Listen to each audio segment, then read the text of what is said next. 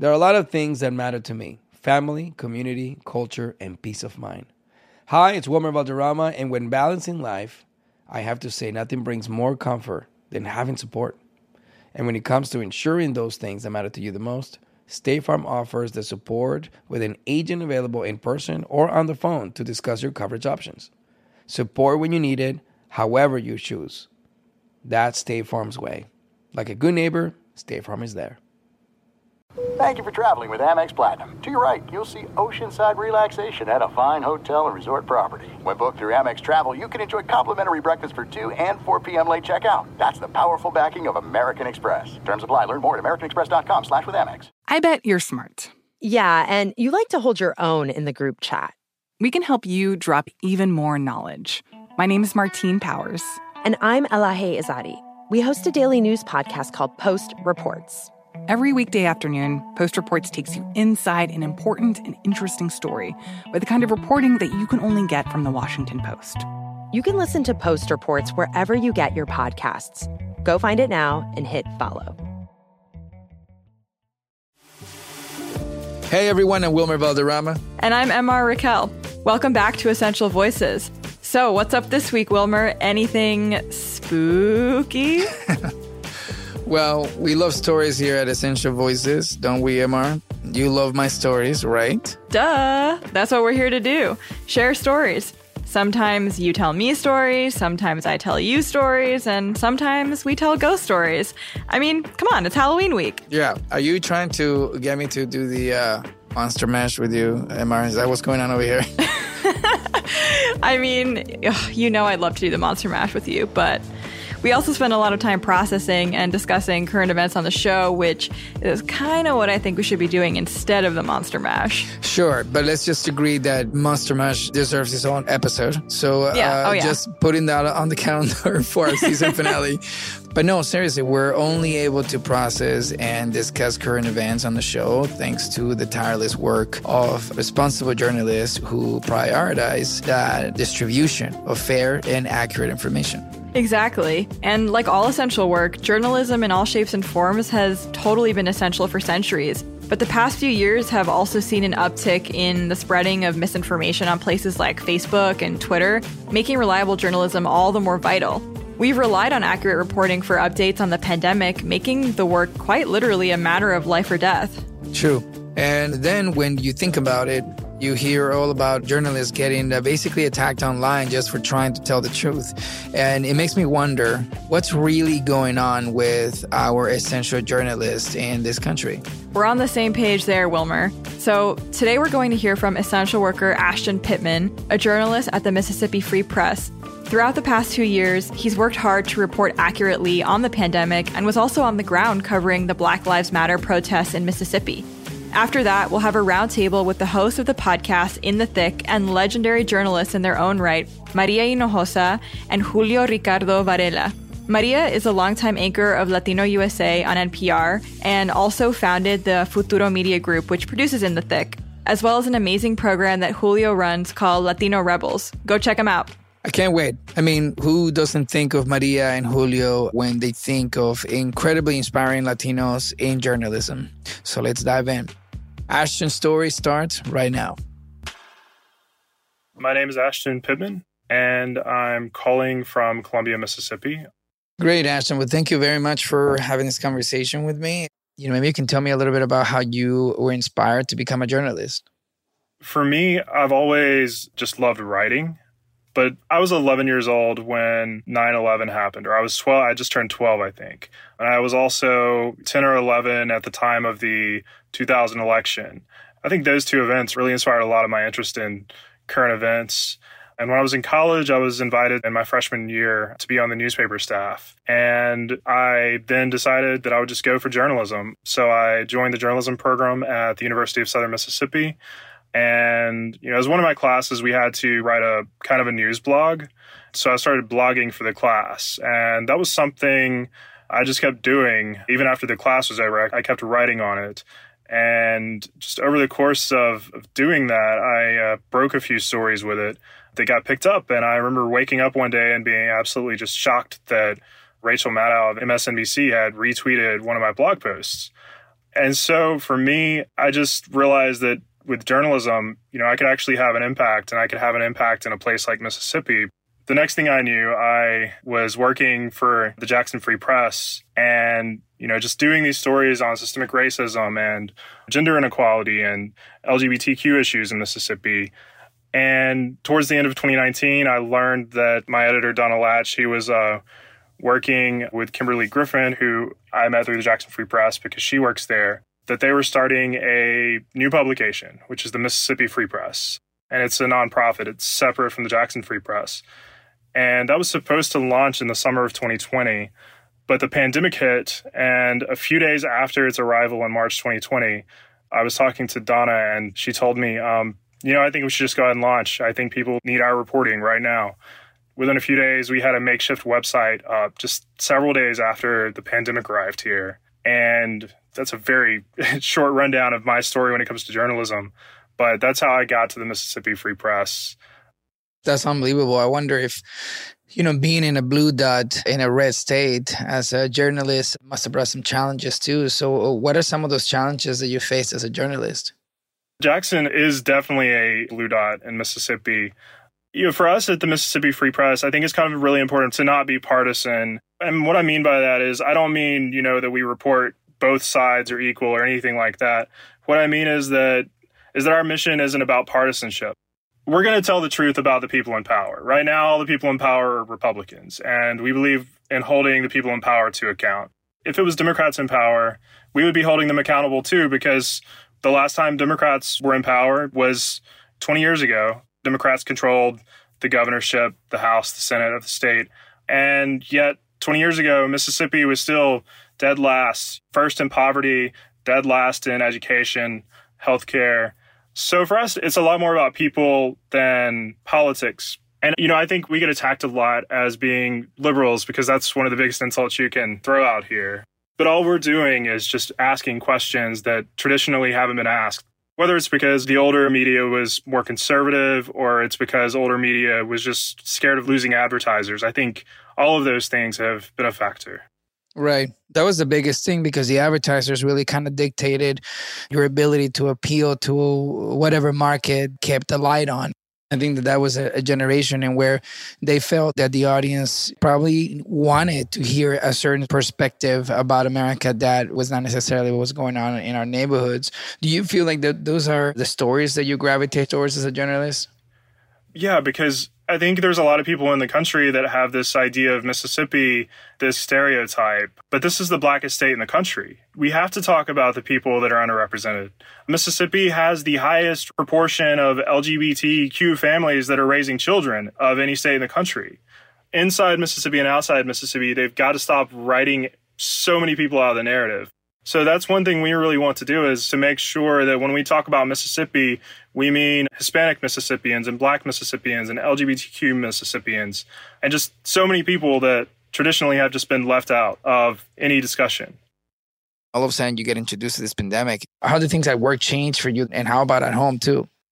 So, like I said, you know, we weren't planning to launch the Mississippi Free Press until closer to summer 2020. So, when the pandemic hit, we all decided instead of, you know, pushing our launch day back further, that we were just going to throw up a makeshift website because we didn't have our website ready yet or anything. And we were just going to start reporting. At home, I actually have my 90 um, year old grandmother and my mom, who's 64, and she has diabetes, that live with us. So for me, I locked my house down. then a few days after doing that, I start this job. We set up an office space in my basement so I'm spending a lot of time in the house uh, with the family working. I'm not going out on assignment for a while. Uh, and that lasted probably through March and April. But then in May, we had the death of George Floyd. And that's when I started going back out again into the field. And I started just covering Black Lives Matter protests because they were just everywhere in Mississippi. And, you know, kind of just navigating, you know, is it safe to walk through a crowd with a mask outdoors? Because at the time, I don't think we knew how safe it was or wasn't outdoors. You know, it was kind of scary at first because I really didn't know. And I didn't want to bring anything back to my uh, vulnerable family members. Like everyone else, we were just learning as things developed and changing our strategies and the way that we handled things just based on the information we were getting. There's a ton of misinformation about the pandemic and vaccinations among other topics, right? So, as a journalist, what steps did you take to address this? It's been a serious challenge.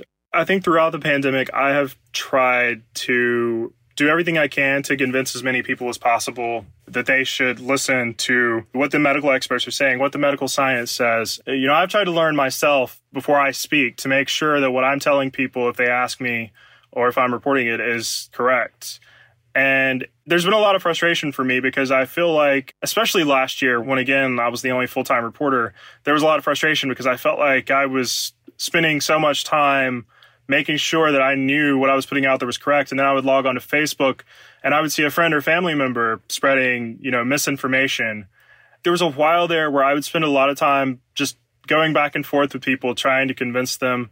But I, I think eventually I've kind of got to a place where I can tell the difference between someone who is misinformed and is willing to listen and people who just honestly want to misinform others. Because there are some people who just have no interest in learning or being told that they're wrong and some of that's for political reasons and some of it's because conspiracy theories can be really attractive to people.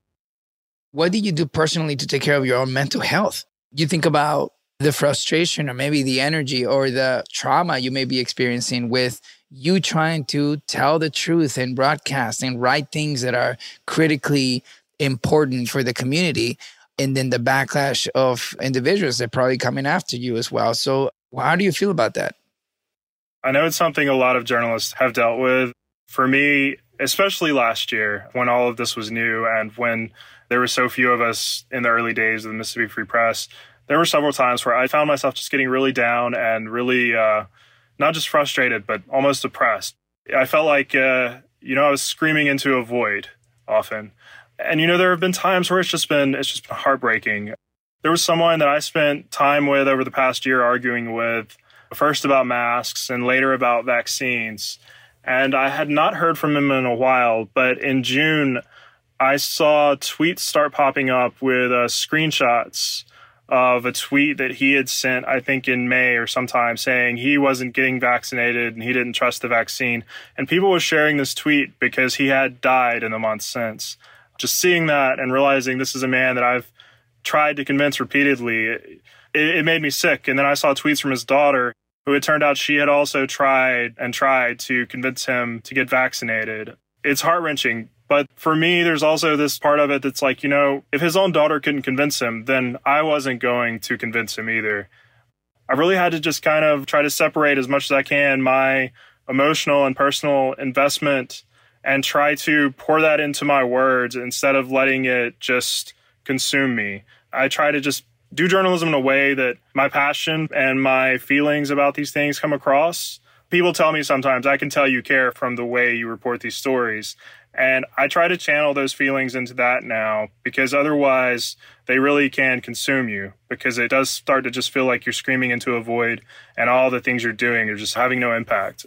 But I also know that's not true because I've had people just out of the blue tell me, you know, months ago you you wrote something or you tweeted something and I got vaccinated because of it or I got a loved one vaccinated.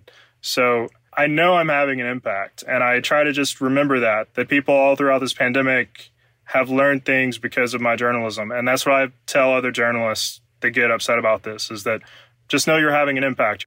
You're not going to hear from 99.9% at least of the people you have an impact on and that learn something from you, but you are having an impact. And just hold on to that when it starts to feel like you're screaming into the void. How do you feel like we as a community can support, whether it's the amplification, whether it's the engagement, the subscription, but ultimately, how can we support some of the positivity that you're spreading with some of your journalism? As I've said before, we're a nonprofit and there's no paywalls. So we put our journalism out free. So for us, you know, we rely on donors, uh, small donors. We actually just yesterday surpassed a thousand unique donors since we began. That's the number one tangible way to support what we're doing because it allows us to hire more journalists and gives the rest of us a little time to breathe between stories, which I needed really badly last year.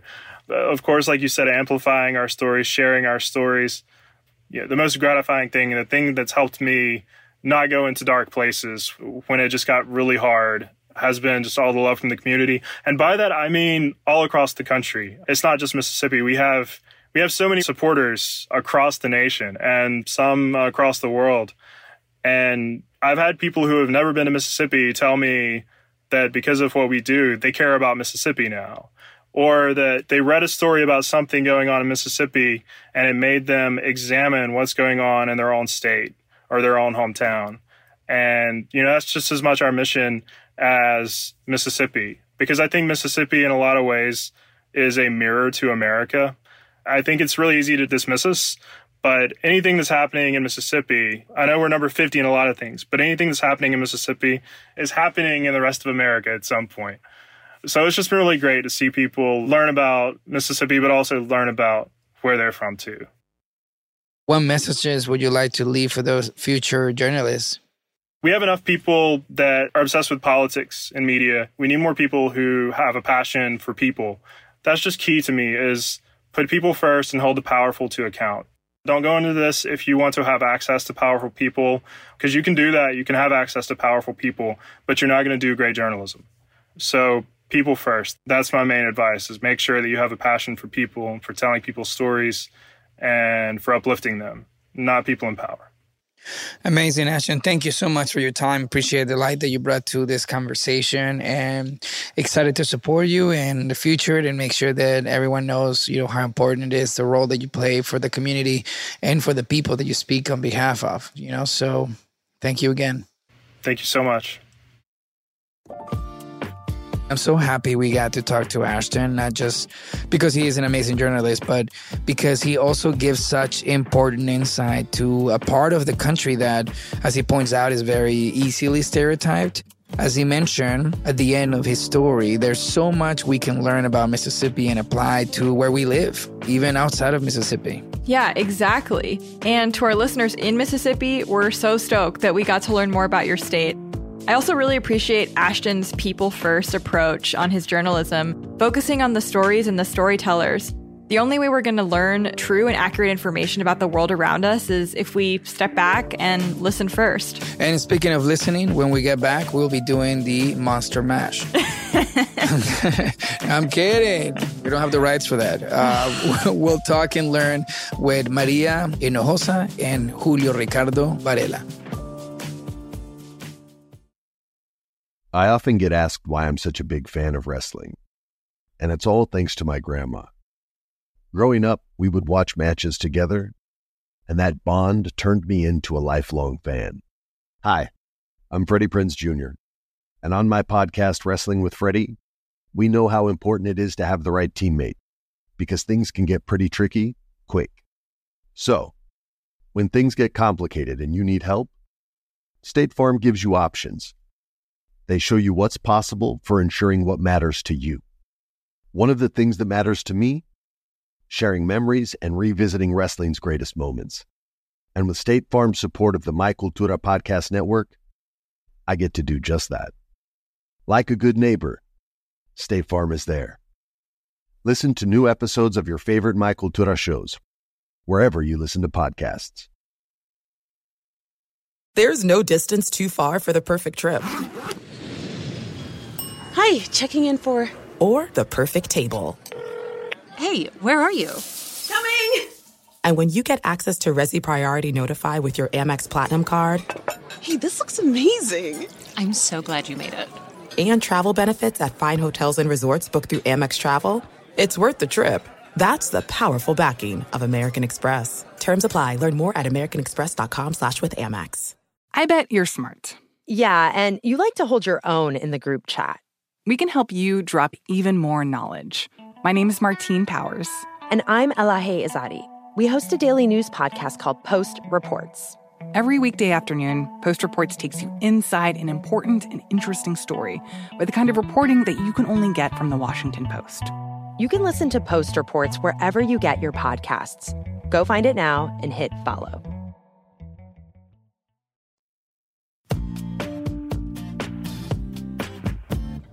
We're here today in conversation with Maria Hinojosa from Latino USA on NPR and founder of the Futuro Media Group, and Julio Ricardo Varela, also from Futuro Media and from Latino Rebels. Maria and Julio, we're so excited to have you today. Really excited for today's conversation. Wilmer, what have we got cooking up? First of all, welcome. Thank you so much for being part of Essential Voices. Um, what are your reactions to Ashton's story? And maybe we'll start with you, Maria. Well, I am like, go Ashton. I mean, for me, he is representative of everything that gives me hope about journalism. Yeah essentially self funded journalism dedicated to being of service, right? So it's not about elevating himself or about making money. It's about really doing this essential work. And having been recently in Mississippi and at the time when it was on fire in terms of COVID and the Delta variant, Ashton is right.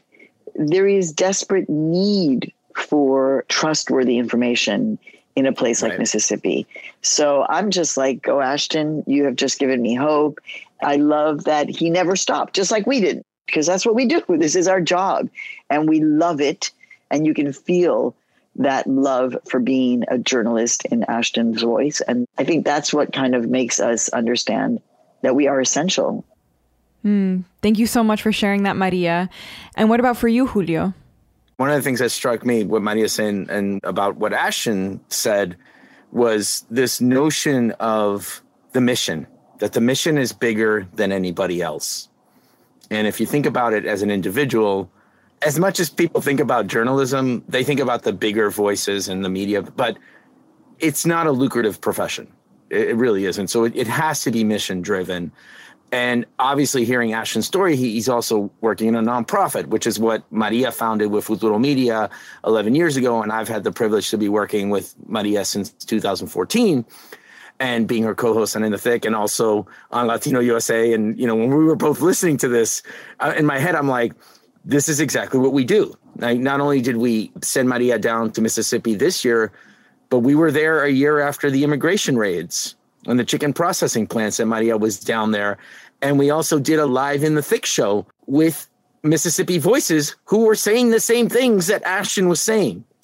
And what's really important is when you look at a state like Mississippi, it is a media desert there are not a lot of opportunities for independent voices to be there. So anyone that begins to sort of plant the seeds to inform the community the right way, which is what Ashton is doing, is adding such immense value because the people we were in Jackson, right? So you you know, we were in the blue dot.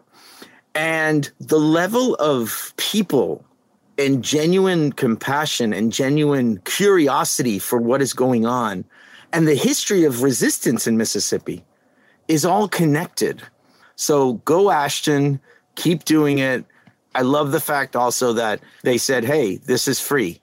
We want to give this. This is a value to the community. And that's a lot of what we do at Futuro Media. We don't want to hide behind the work that we're doing. So um, we believe in the mission, and, and it's great to hear someone else who's essential saying the same thing. Wow, thanks so much for saying that, Julio, for sharing your thoughts.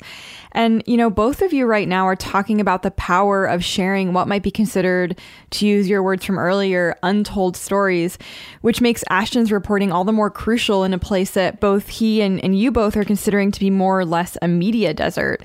And right now feels like such a unique time for journalism, and especially journalism that's centered around storytelling, honoring the folks who are sharing their stories, and making sure that the mic is being given to folks in places like Mississippi. And both of you have been journalists for a long time, spearheading incredible journalism and political initiatives by Latin folks and folks of color. For you, Maria, you created Futuro Media and Latino USA decades ago, but you created these programs out of a need because they didn't exist from the beginning, which is just one of many structural issues when providing ethical and inclusive journalism, especially when this means not sharing stories by and for Black and Brown communities. So, for you, Maria, and Julio, feel free to jump in after. What was missing from, let's, you know, say more traditional journalism when Latino USA first started? That's a deep question right Sit back. oh well, let's see. Look, the truth is is that Latino USA and even my hiring at NPR as the first Latina correspondent did not happen in a vacuum. It did not happen of just like, oh blip, let's make this happen. It was actually a highly politicized moment. Why? I think it was in the 1980s that actually Time magazine may have declared it like the decade of the Hispanic. It may have been something to do with the fact that Ronald Reagan in 1986 did push through the Immigration Reform and Control Act, which meant that 3 million people were able to become legalized, right? The path to citizenship. And so a lot of people were like, oh my God, man, there were all these Latinos, like they're really here and they're staying, you know, like what's this? And and people like Maria Emilia Martin, um, who was a generation ahead of me were like, we have to be in public media. We have to be in public media because public media is independent, it's free, we have to be there. And so she actually went to members of Congress and was saying, you know, if we don't have any Latino, Latina voices on NPR reporting, and it's, you know, the 1990s, we have a problem. So there has been a long history of activism of Latinos and Latinas in particular around issues and access to media. People forget that in the 1970s here in New York City, the Young Lords and allies took over Channel 13, the public television station here, because they didn't have any Latinos on the air. So the thing is, is that when we formed Latino USA in 1993, what was really interesting is that everybody was like, "Oh my God, isn't that cute? Oh my God, the Latinos wanted to have like a little show for themselves. Oh, that's so adorable. It's probably going to last like three years. Oh my God, they're so cute."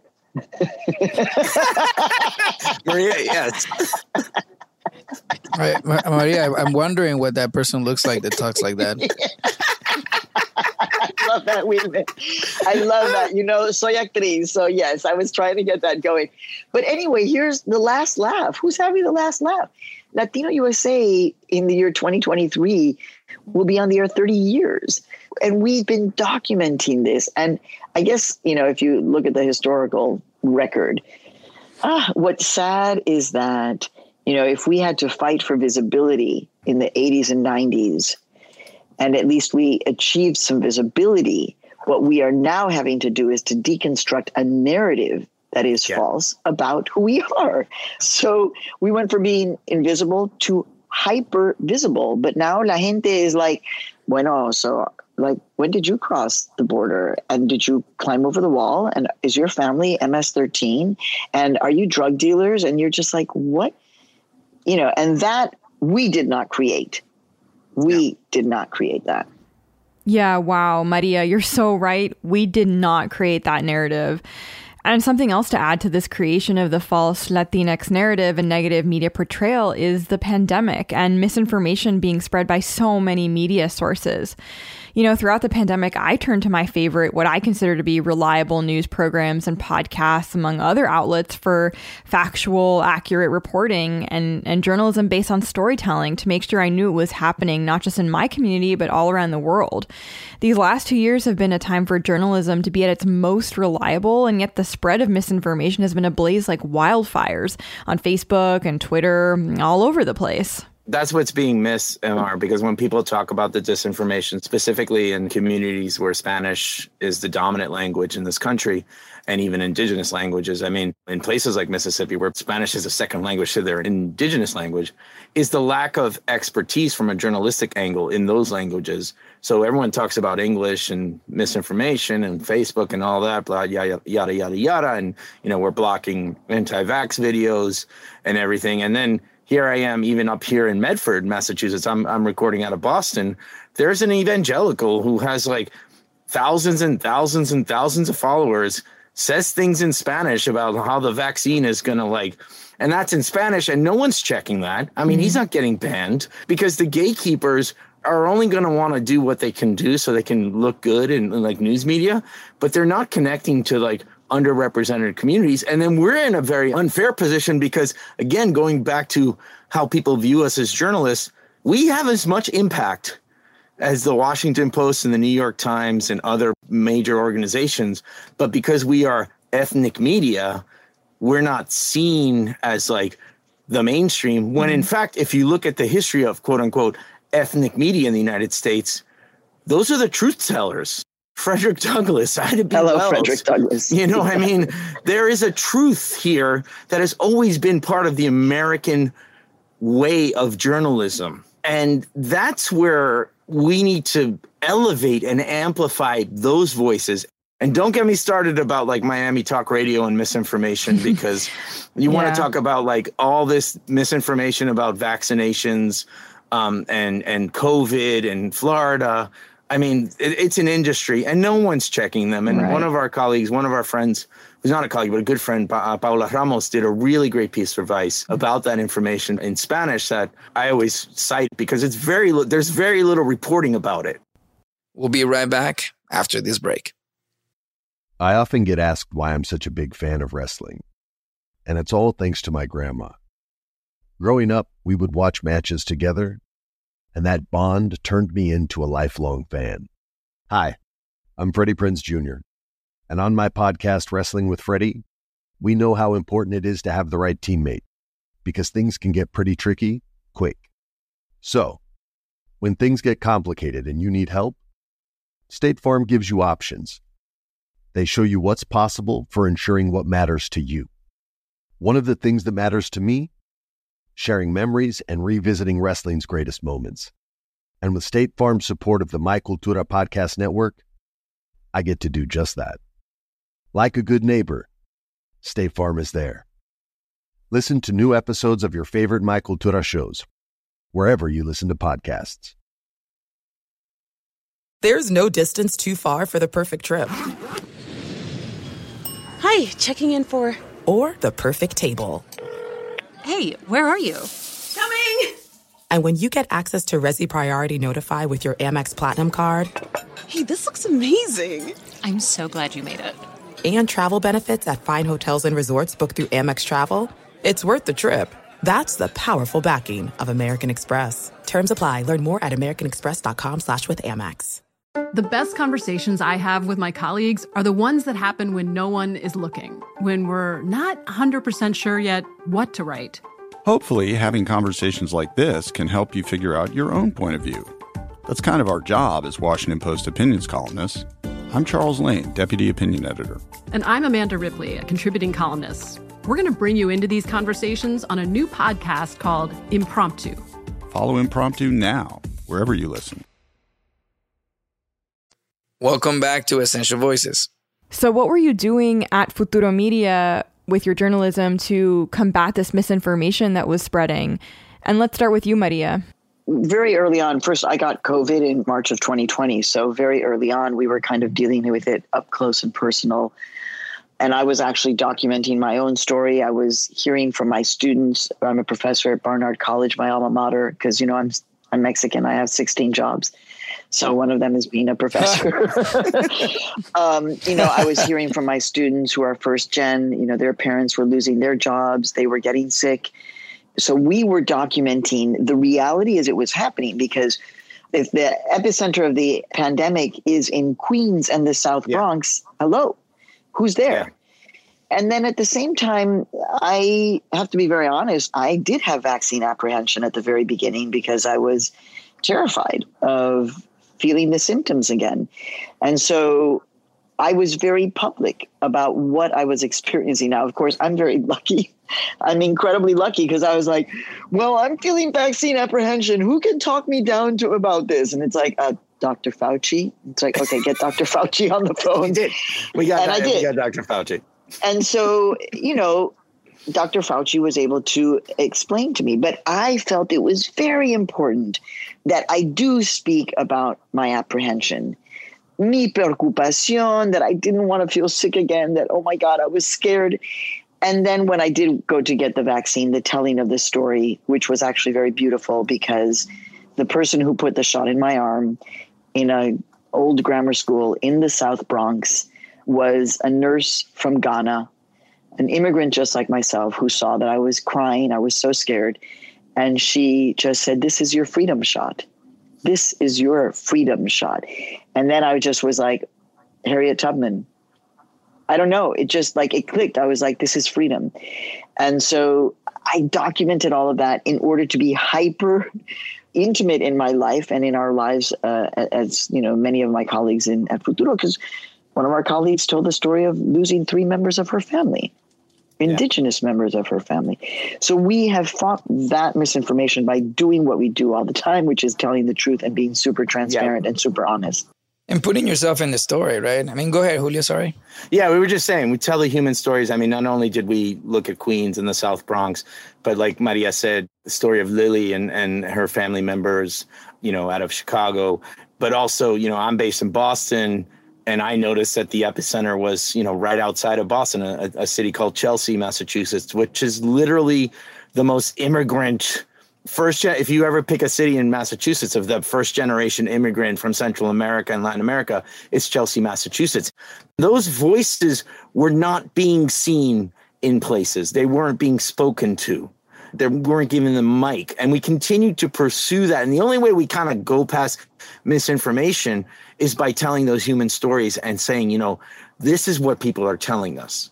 And when you start hearing that this pandemic decimated Latino, Black, and Brown communities and other underrepresented communities, you have to ask yourself why, right? And how did we miss this story? I, we didn't miss it. I'm talking about when you see the the major narrative of COVID in the United States. Is it a Black and Brown issue.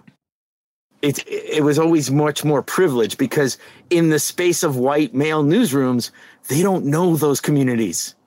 Mm-hmm. And then when they tried to do it, it was like, let's just parachute in. We were able, because we knew the communities, were able to report very quickly on it. We need to like elevate all these voices, whether it's bloggers or people that are sharing, um, you know, factual information on Twitter in Spanish or in other languages. It's our responsibility as journalists to be like, this matters to my community. I need to share it. I need to elevate and amplify it because totally. that's the only way you really fight it.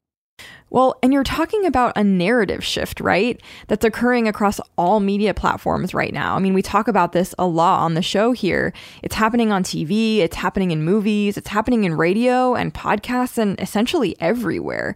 We're seeing more folks critically investigating and reconfiguring, which are both much needed changes, who gets to tell whose story and, and whose stories are being told and uplifted and why. So, my question for both of you is what do you think it is about the power of storytelling and uplifting stories that allows for this narrative shift to occur? And why is it important to focus on the stories and the storyteller? And Maria, what are your thoughts? Wow. I mean, wow. great question. yeah, I feel like in so many ways, particularly for Latinos and Latinas, our history in this country is in, for all intents and purposes, invisible.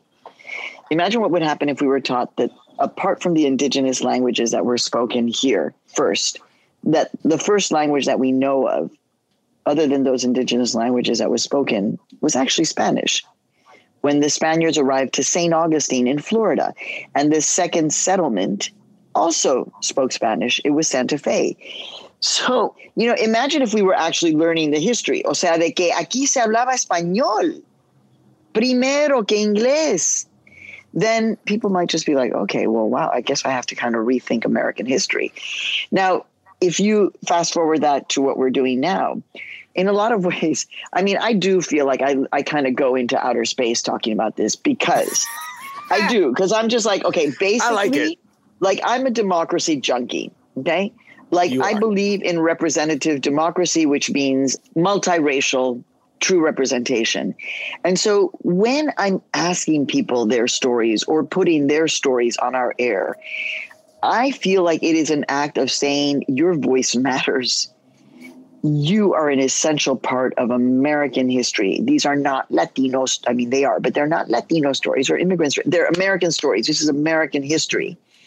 And so, especially for Latinos and Latinas, there's a lot of shame that is still in our communities. I mean, yeah. For example, I was on the air in Detroit earlier this week, and it's like when I was in Detroit right before the shutdown, I was hearing from Latinos, Mexicans who were deported from Detroit in the 1930s.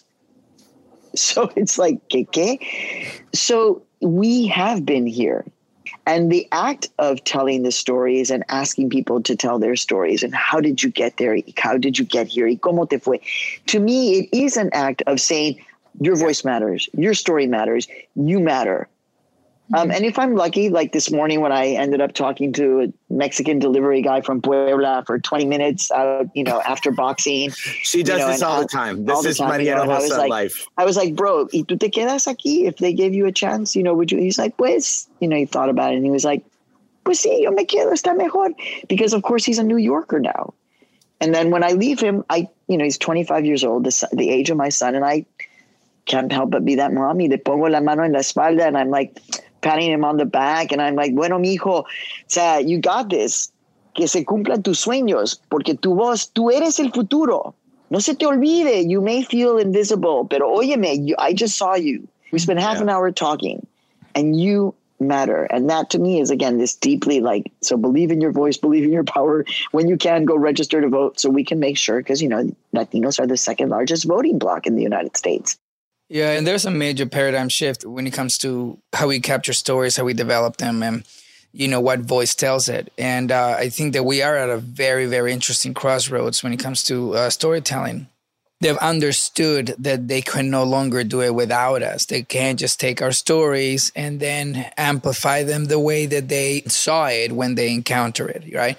You know, and, and I come full circle to to the sentiment into this great conversation, which I'm very grateful that uh, you both have been able to really dive so deep into this because when I think about how it started in the pandemic, you talk about the critical experience that we as a community were going through wasn't really necessarily manifested in the news. You know, they were reporting at us in the sense that like oh this is the percentage of latinos or african americans of people of color that get hit harder with covid but the reason why it wasn't relevant for us or wasn't even that much more alarming when it came to when you asked a Latino, how do you feel about that data?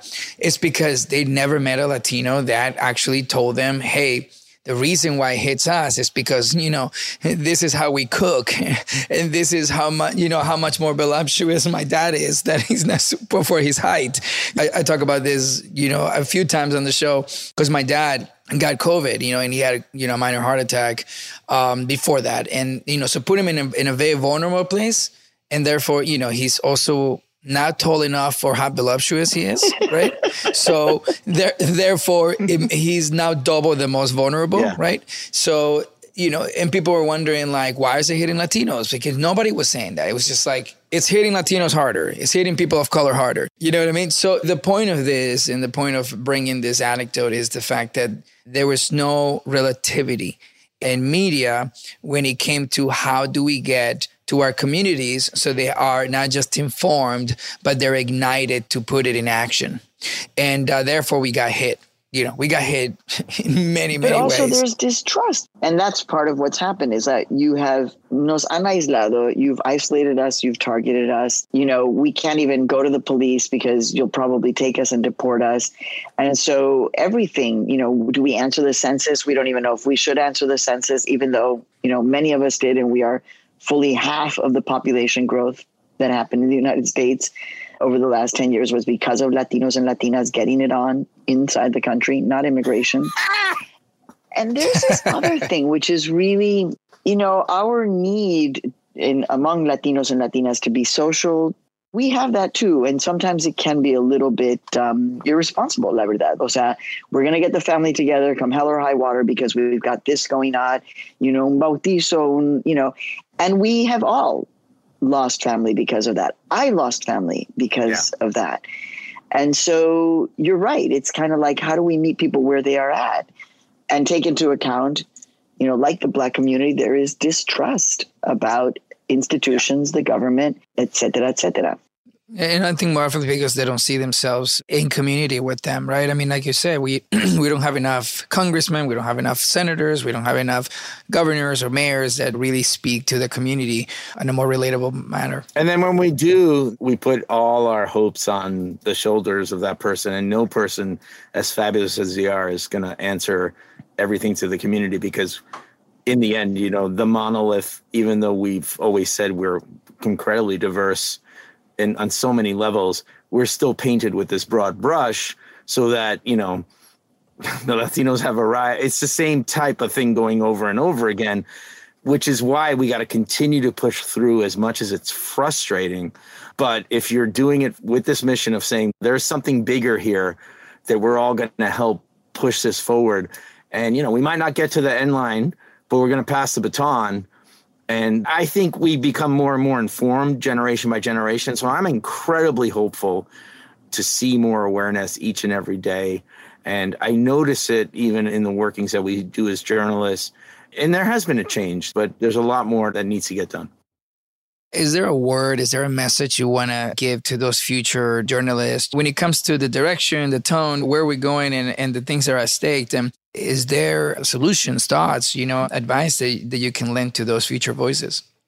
Yeah, I mean, one of the things that I wish I told myself as a young journalist, and I actually learned it from Maria just and having the privilege of working with her daily is is to bring joy into the into the work that you do. And I've been really conscious of trying to transmit the joy to others at Futuro, where it's like, yeah, we all work really hard. It's a grind, but we love this, right? And you need to have time to appreciate what you have, but also to take care of yourself. And I think one of the things that us living who've had the privilege of looking at the last two years in the pandemic and being like, it's okay to take care of yourself. It's not weakness. You're not missing out on anything. You can take a pause. And not every story needs to get covered. We're not competing, you know. And I think that's that balance of and finding this ability to see joy in the work that we do. So I tell people out there, be joyful and take that risk, right? I know it sounds really like, oh, well, you're the old dude telling us this you know, blah, blah, blah, you know, empty nester, you know. But I think you have two people here who took risks. You know, I I saw a need to exactly challenge that narrative when I was like unemployed 10 years ago to challenge that and saying, I'm done. I'm going to go after people that are getting this wrong. And that's where Latino Rebels was born.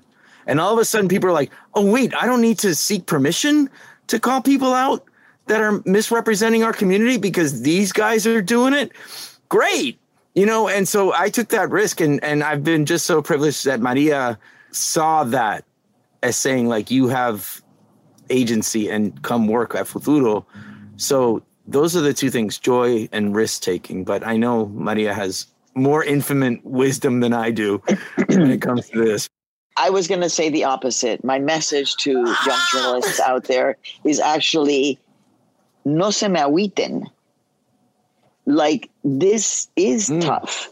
And so I need you to be prepared to understand the toughness of it.